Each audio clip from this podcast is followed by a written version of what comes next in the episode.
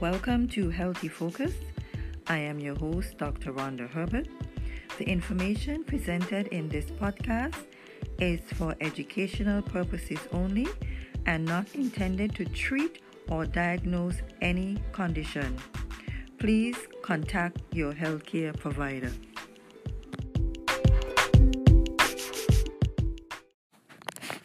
Welcome to Healthy Focus. Today's topic is German chamomile.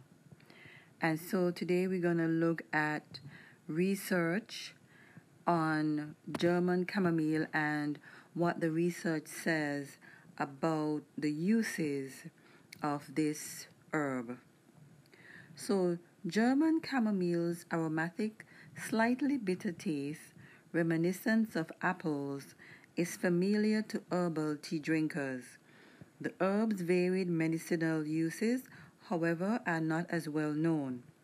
It is an excellent herb for many digestive disorders and for nervous tension and irritability. Externally, it is used for sore skin and eczema. Roman chamomile is a close relation used in a similar way. And so, German chamomile is a useful herb to cultivate for home use. And so, it grows in much of Europe and other temperate regions, and the seeds are sown in spring or autumn, and flower heads are picked in full bloom in the summer. Now, the key constituents of this herb it's a volatile herb. It's ha- it is flavonoid, bitter glycosides, and coumarins. Key actions of the herb is an anti-inflammatory, anti-allergenic, antispasmodic, it's a relaxant, and it's a carminative.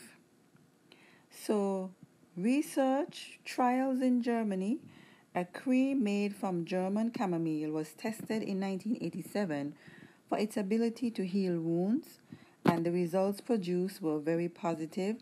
In 1993, another trial using German chamomile and four other herbs showed them to be most effective at easing infantile colic.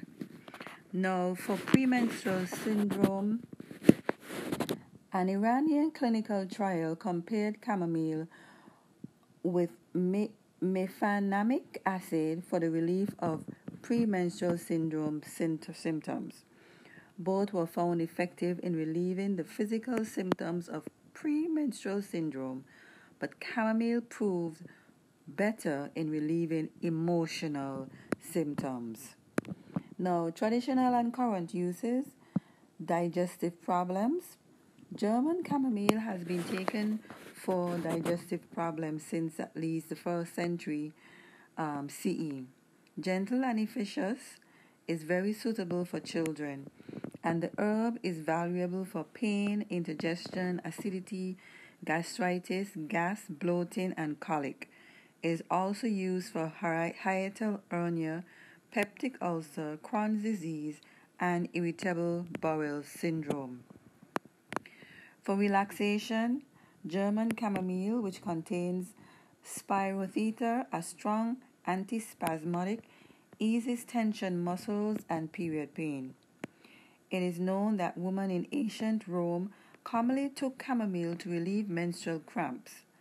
Chamomile flowers also reduce irritability and promote sleep, especially helpful for children. Now, in terms of irritation, the herb is useful for hay fever and asthma.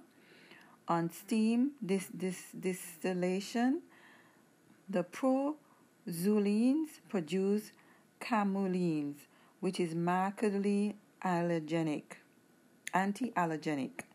Externally, it can be applied to sore, itchy skin, sore nipples, and eczema. It also relieves eye strain. A poultice can be applied to the sore breast.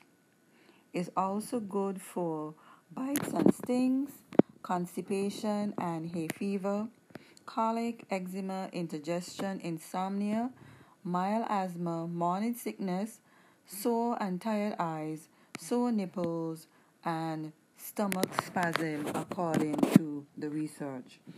Now, the plants use um, the flower heads, maybe use fresh or dried, and they should be picked on the day they open and when the active constituents are at their strongest.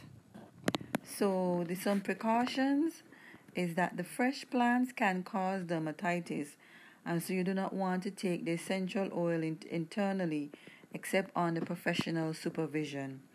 Take only on professional advice if using blood thinning medication.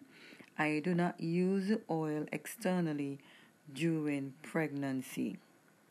Okay, and so that is on German German chamomile.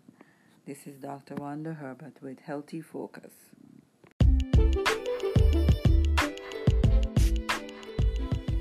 Thank you for listening to Healthy Focus.